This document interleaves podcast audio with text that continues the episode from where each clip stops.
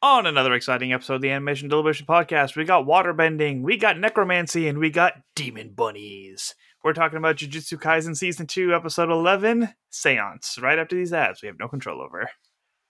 Sing along if you know the words. A one, two, three, it's time for animation deliberation. A conversation and a celebration of our favorite action animated series. Yeah. Yeah, welcome back to another episode of Animation Deliberation, the podcast where we take action animation and cartoons seriously, but not too seriously. We're your hosts. I'm Zuhair Lee. And I am Andrew Rogers. And just like the swarm of bunnies, we have swarm of excitement for this episode this week. The action is back, our prime characters are back, competent storytelling is back, and we're excited about all of it. How are you feeling about today's episode? Uh, I, I'm, I'm so, so taken aback. I, wonderful episode. We do have a, like a lot of things to say about it, and I do think it was a great example of kind of what we've complained about about the season, but also realized that like last episode was build. This episode was great fight. I'm sure next episode is going to be more build. Like we're doing that back and forth, so it was nice to see that come true. But all that I have in my head as you've been talking about demon bunnies is just the rabbit from uh, Monty Python's Holy Grail. I can't remember what they call it, but it's the whole holy hand grenade scene with that demon rabbit, and that's all that's running through my head right this moment. I haven't seen that movie in so long, I actually don't even know what you're talking about. Oh, it's the holy hand grenade scene. All right, we're gonna have to find that. Yes, for the, for the show. For the for, show. Obviously, for the show. For any of you out there who don't know what I'm talking about, one of the most tremendous pieces of comedy to ever come out of Britain. Just throw it up on the Instagram later. Yeah, so just that scene with the put it up on the story. perfection. Uh, Did you see what I posted up today that had me chuckling this morning? Uh uh I, I put on our story. Uh, someone took the fight scene with Gojo and Geto from the first part of the season, where they're like jumping through the building and like falling through the sky, fighting the ninjas and stuff.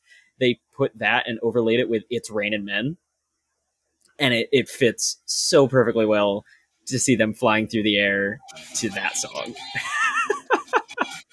As Zuhair's about to get his copyright struck while he watches it live on the air. We get 30 seconds. That was like three.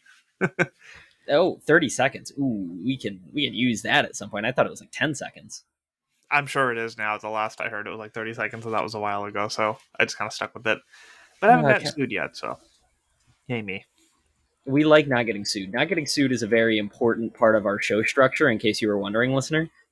We also like staying hydrated, and one of the best ways to do that is with Liquid IV. One stick of Liquid IV and 16 ounces of water hydrates you two times faster and more efficiently than water alone. The result of an extensive R&D process to perfect the flavor and efficacy, Liquid IV combines science-backed zero sugar technology with the brand's commitment to delicious real flavor. No artificial sweeteners and zero sugar with the proprietary amino acid allulose blend for a sweet taste without the calories or raised blood glucose levels you get from sugar. Contains 8 vitamins and nutrients for everyday wellness with 3 times the electrolytes of leading sports drinks. Good lord, that is still a tongue twister to this day. I love that you have maintained that you want to read that part because it is a tongue twister. But to simplify it down, it's talking about how healthy that you are going to be, listener, and you want those amino acids and those electrolytes right now. Because let me tell you, flu season is back. I have a friend who got double vaxxed and they are dying right now from getting the COVID booster and the flu. They're just worse for wear. So I told him drink some liquid IV, get those electrolytes in you. You're gonna want to prep for it, and also just you know make sure you don't get sick. But if you do, you got that vitamin C, you got those boosters. We don't want you feeling bad, and I honestly I don't think liquid IV wants you feeling bad either. So I feel like this is a great way to stay healthy. Knock on wood, both myself and Zuhair have managed to stay healthy we're going to just attribute it to Liquid IV. Hopefully, that is part of our secret sauce at this point. And like I said, good for you, but also, as always, good for the world and good for the environment. Liquid IV is non GMO and free from gluten, dairy, and soy. And Liquid IV believes that equitable access to clean and abundant water is the foundation of a healthier world. They partner with leading, leading organizations to fund and foster innovative solutions that help communities protect both their water and their futures. To date, Liquid IV has donated over 39 million servings in 50 plus countries around the world. Yeah, and to stack on top of all the pros that you're giving, they taste great. Especially the citrus immune booster one. That one is my favorite. I love it, especially this time of year, being around people. You do not want to get sick. So, you can get 20% off when you grab your Liquid IV, Hydration Multiply, sugar free, or any other variant at liquidiv.com and use code STAYWELLED at checkout. That's 20% off anything you order when you shop Better Hydration today using promo code STAYWELLED at liquidiv.com. And as always, thank you for supporting the brands that support animation deliberation. Uh, Woohoo! And without further ado, let's get into this episode because it was a lot to handle. And, you know, I handled it with my Liquid IV, but I feel like we have a lot to talk about. So I just want to kind of dive in, go through the synopsis so we can hit all of it. yeah, talk about a word I struggled to say. I read that like 20 times. Like, is it seance? Is it seance? I think seance is a word. We'll go with seance. And I am said it in to. Japanese, so I had no idea how to pronounce it when I listened to it in the episode. Okay, hang on. I'm I'm going to pause here. I know I would want to get into this. Do you not know what a seance is? It's like one of those words that I've heard, but if you tell me to define it, I have no idea. So, like, think of the scene in every sort of spooky movie where they're holding hands around a table and they're being like, "Oh, spirits from beyond, come and Mhm. communicate with us." That's a seance. That's the Oh, general okay. like Western representation of what a seance is, but it's usually some sort of Gotcha. communing with spirits that actually happens. Uh, if we could flash in the you more the more you know rainbow above my head, that'd be great because I feel like that was a pretty good definition. I mean, Until someone calls me out. I do have the rainbow on my headband. yeah, I could be very wrong, but I'm like 99% sure. I mean, That that's fitting with the scene that they use that word in. So Yes, there you go. That's a very perfect thing. And that scene went something like this. Yuji, Megumi, and Ino investigate the barrier preventing sorcerers from entering, and due to its strength, deduce that the veils are being protected somewhere out in the open, which turns out to be Shibuya Central Tower. They confront the three curse users at the top of the tower and destroy one of the veils. Yuji and Megumi fight the user in possession of the remaining veils, while Ino fights the other two users. The curse users lament how the balance of the world changed when Gojo was born, as fear of his incredible strength prevented them from being able to do whatever they wanted. Ino uses his curse technique to fight the two curse users, a grandmother and her grandson. The grandson protects his grandmother as she completes a seance, transforming the grandson into Toji Zenin. With Toji's strength, the grandson is able to brutally defeat Ino. Meanwhile, Yuji and Megumi fight the other curse user, who is seemingly able to repel all of their attacks. Using his 10 shadows, Megumi is able to figure out his curse technique is inverse, letting him reverse the strength of powerful attacks. Yuji and Megumi trip him up by throwing a barrage of weak and strong attacks at him, eventually defeating him. there were so many ooh moments that happened in this episode. But Oh, man, was a dope where it's like he came in with the curse energy loaded up on his fist, ready to go in for that hit, and then oh, just pew, drop down, Doosh, just destroys his face. I wanted so, so good. I wanted so badly for that to be the forehead flick. When he was like, "Oh, can we just defeat him with a flick Yeah, to the right. forehead?" That's what I wanted it to be. It was just the world's strongest, like a Deku flick, pretty much at that point. Like, Yeah. just give it to us. But For no, a that second, was the so- way that they did the the non-linear, I thought that the bunnies had him in a genjutsu, and that Megumi was like going through scenarios before like coming up with one. I didn't realize they went back, so it's just like, wait, what is happening right now? Uh, those are some bad bunnies. oh, boo. that was actually a really good example. They they had a couple moments where it was just artist animation, mwah, chef's kiss, Yeah. so good uh, direction. That one specifically, where they did that nonlinear bit of storytelling, and even if you didn't immediately pick up on, oh, this is happening before, yeah, they had the kind of haziness, almost like you smear Vaseline on the lens kind of thing when they did the back in time flashback of, hey, I figured out what his. Yeah, it was a little bit hazier around the edges. If you took a look, it immediately my mind knew something was wrong, and I didn't quite pick it up. And then it took me like a couple seconds to figure out, oh, this is before. This is him saying we know what the technique is. So I feel like that was a moment, at least I picked up on. Um, but then the one moment that I really wanted to talk about, where animation was just so good was the focus shift at the beginning of the episode when the three of them were outside the veil talking about like oh they have to be somewhere it just slowly pulled them out of focus and pulled the tower into focus, and I'm sitting there like, was- it's the tower, it's there right there. so They're much it dialogue why that was happening too. They did Yeah. so soon that that's what was bothering me. Was like, geez, everybody still got like a whole line or two in before they like finally had the head turn. I was like, this is driving me nuts. I love it creatively, but it's driving me nuts. Yeah, like I will say they did it a little sooner than I feel like they should have because like you figure it out way like for a minute I thought it was going to be one of those Itadori's not going to figure this out. He's too dumb. We have to like Dora the Explorer. The tower's right there, kind of thing happening. But I don't know if it's like for the people who like aren't familiar with like Japanese landmarks like myself and stuff, like oh yeah, what I is had the no idea what it was. significance of it? Is- Like it's not like it was like uh you know like the Eiffel Tower or Big Ben or something like something that stands out. It's just kind of like what's the significance of this of this building specifically in Shibuya? Then of course they like give it the title and everything. It's like okay, that's really cool. Yeah, and I mean, we kind of knew that they were up there if you stayed for the post credit scene last week because we saw them on top of a tall building. Yeah. But maybe for Did I those remember that, that? No. yeah, for those that didn't remember, for those that missed that scene, it was like, okay, here you go. They're on top of that, but I, I thought it was a really.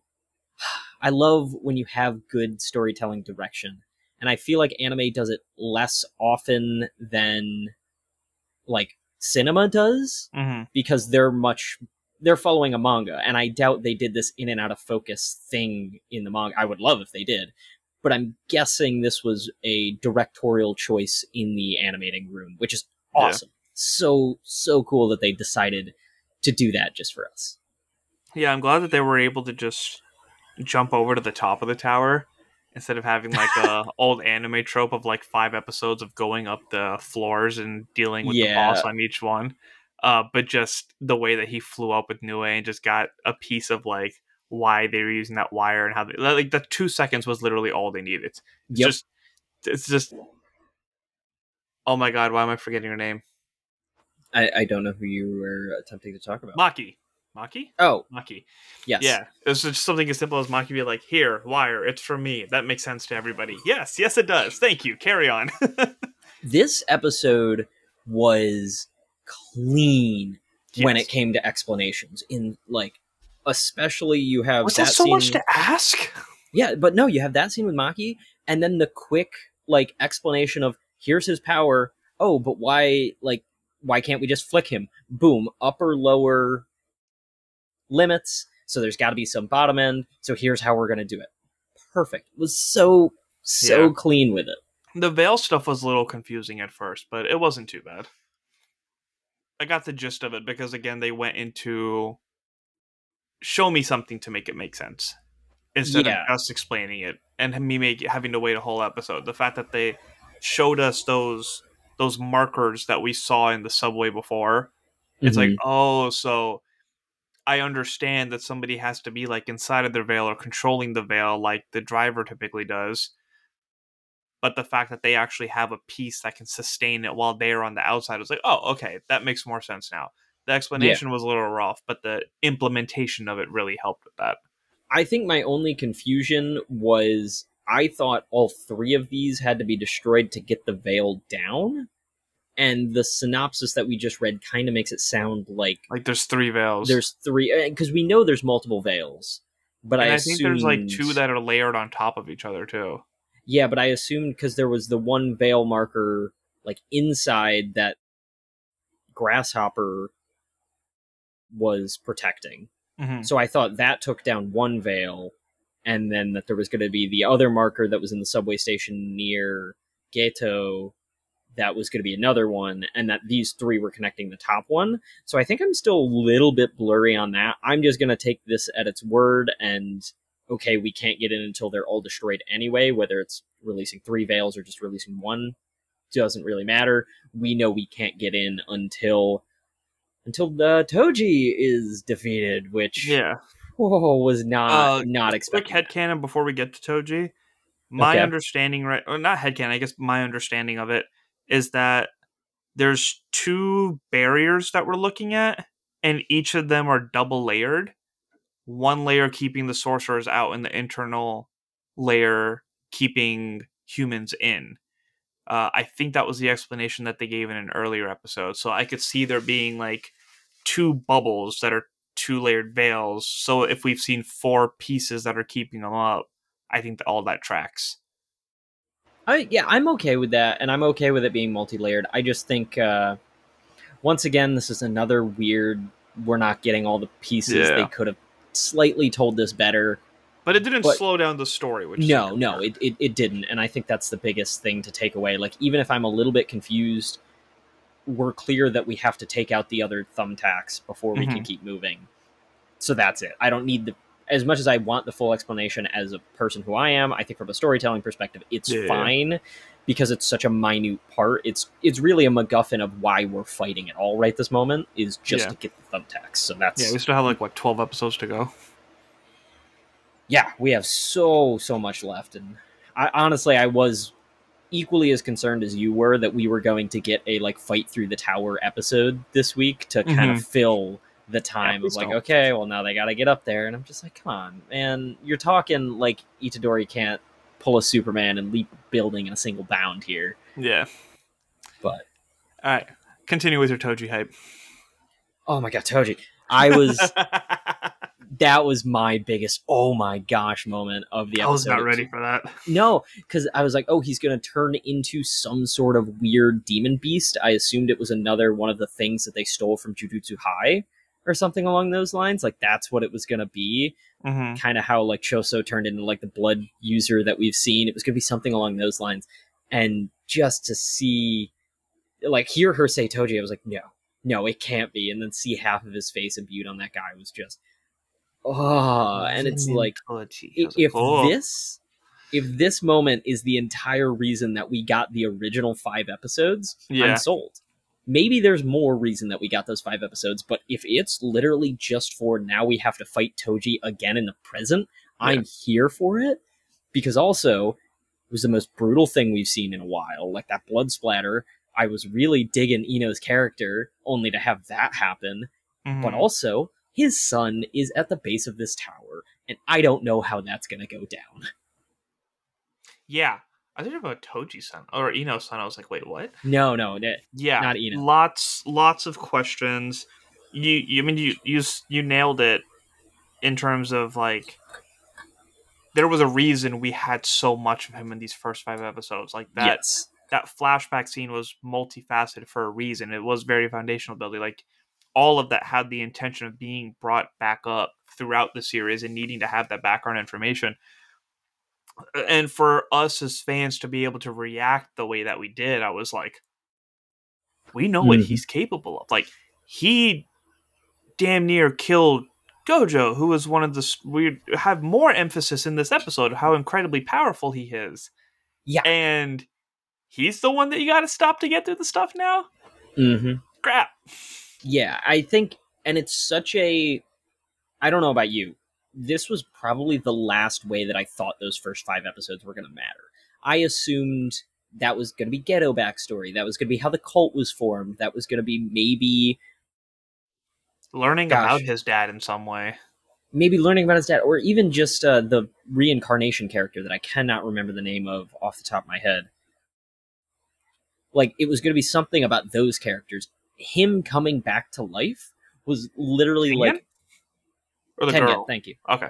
yeah tengen or the girl any of those things Yeah. toji coming back to life did not make my bingo card like i have Mhm. lost the game at this point because i just didn't think that was even on the table so it's so so cool to be surprised this hard i'm so in now with what's going so on So here's where we need next week's elaboration. Is the grandson just borrowing Toji's powers? Like, does he have his Yes. face and identity and issue? Like, so at what It- point does that manifest into like Toji being Toji? yeah i think there is definitely that question because also you say does it manifest as his powers toji doesn't have powers like that's the whole thing is he does not have cursed energy so is it now He has a very little itty bitty bit. a little it but yeah is it now like that's why Ino got got is because he couldn't sense the energy like this guy lost all of his energy but now does that mean the grandson has the heavenly pact that we still don't really know what that means or is it just his physical prowess? Like the what- Heavenly Pact is him not being able to use cursed energy in exchange for him being a freaking badass. right?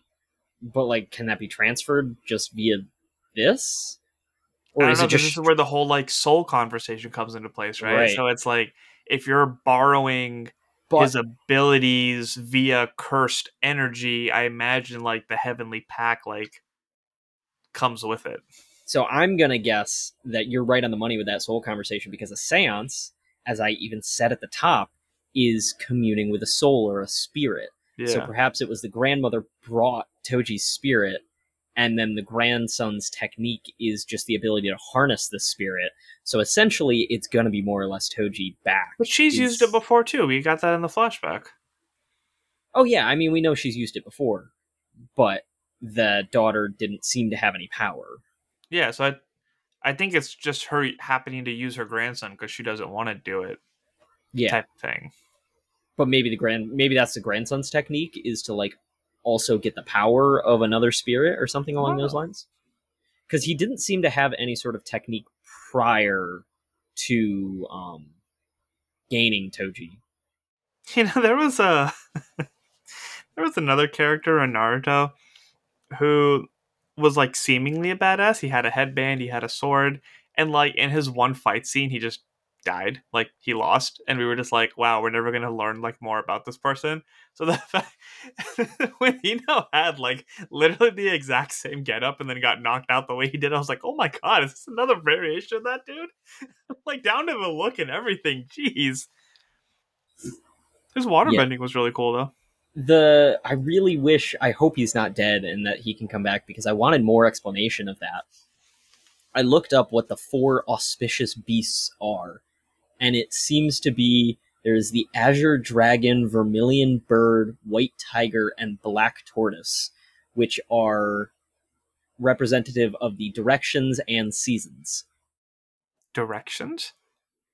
northeast southwest so it, it's essentially I'm just going back to my um I'm going back to my avatar lore with like the first avatar when he like went to four different animals to learn the four different bendings. I'm wondering if there was like a correlation with that. I'm overthinking. th- th- there definitely is some correlation. There's been conversation about this, but the lion turtles are just fully benevolent beings that have all of the bending, so there's that to contend with as well.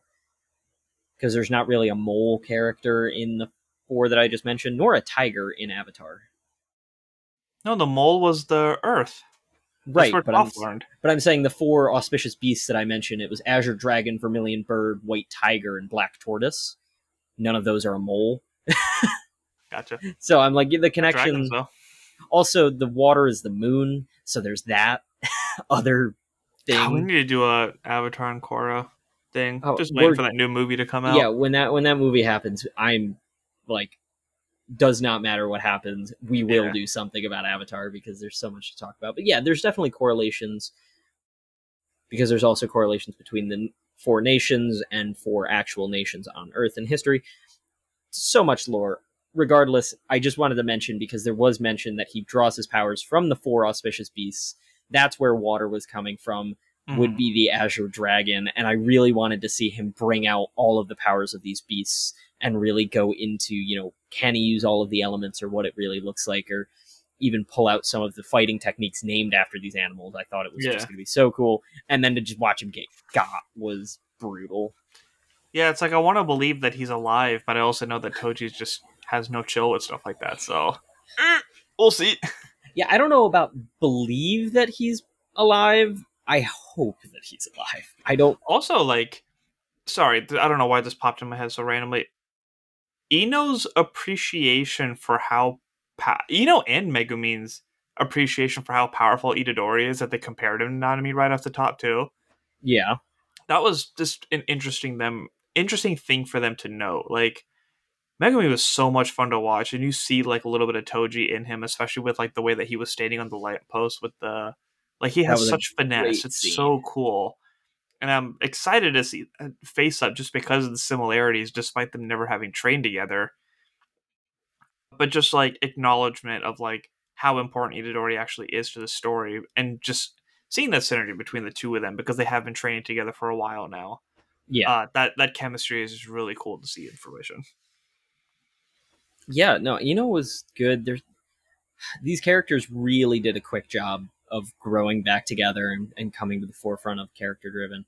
But I, I also loved Ino's conversation that he had with uh, Nanami in the uh, what looked like a K barbecue place. Just made me hungry. That was such a good like. You're powerful enough. You could be a semi first grade. Why aren't you doing it? And this respect for tradition and those Mhm. around him and wanting to like get that prowess because I feel like it's not often sit there like you're so lame. but it's not often that we see these characters and they're not just straight up jealous. Like Yeah. he saw how powerful Itadori's blows were, and he wasn't, oh man, I'm jealous of this guy's power. It was instead, ah, I got to do more so that I can be respectable like him, so that I Mhm. can get you know more out of it. So I thought, I thought he was just a really interesting character to be bringing out. And Oh, why am I drawing a blank on that saying? It's like this sees this. Damn, it's not coming to me. it's all good.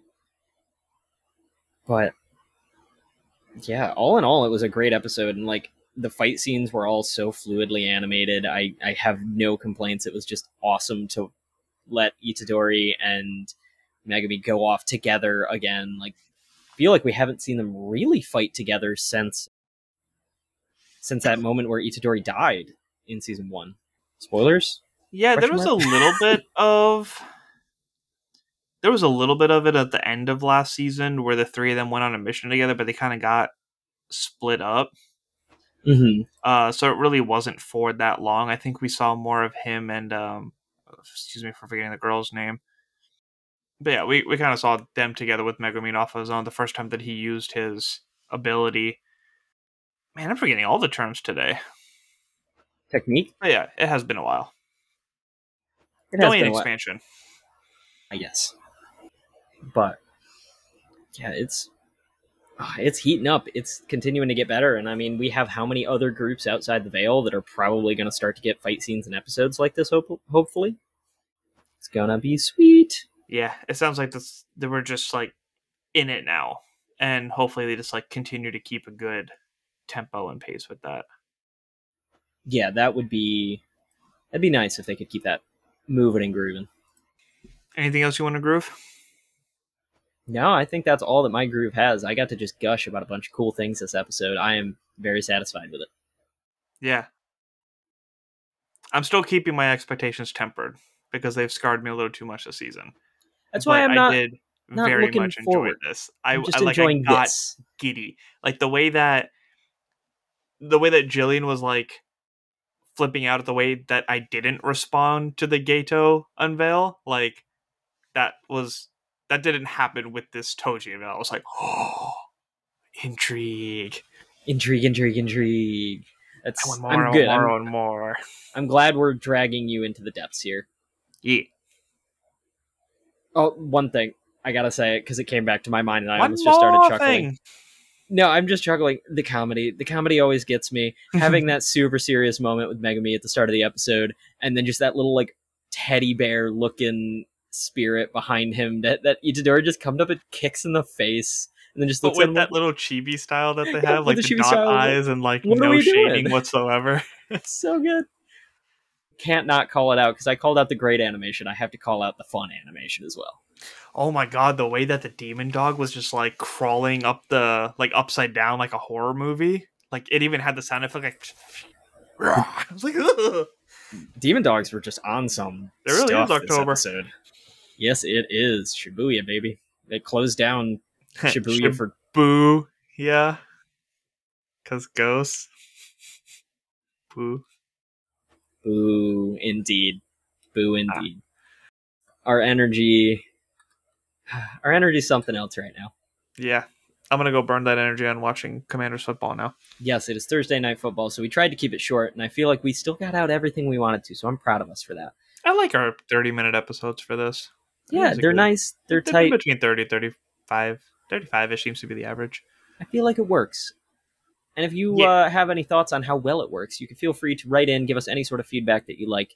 As always, animation deliberation podcast at gmail.com. We are happy to hear from you there, as well as on all of our social medias that I believe are listed at the end of the episode by Mhm. Zuhair every single week. And uh, what if they don't want to listen to you talk about animation? What if they want to like listen to you talk about something like football? Yeah, you can listen to me talk to football on the 323 with Reid Murphy. That's R E I D, where we do our weekly picks, talk about the big stories, and occasionally have games and top fives that just have me laughing hysterically. Uh, very entertaining show. Please go check it out. Check out anything on strandedpanda.com. Check out Jay Scotty on Multiverse News. And be sure to check us out next week and tune in next time. That's T O O N I N. And as always, stay whelmed. And until we pull the pin on the holy hand grenade, muscle muscle. Thank you for listening to the Animation Deliberation Podcast, a proud member of the Stranded Panda Network. If you would like to contact us, you can email animationdeliberationpodcast at gmail.com or follow us on Twitter at animationdelib1. For this and other great shows, you can visit strandedpanda.com or join the great community that is the Stranded Panda Chat Facebook group at facebook.com slash groups slash spchat. Tune in next time, and remember, stay whelmed.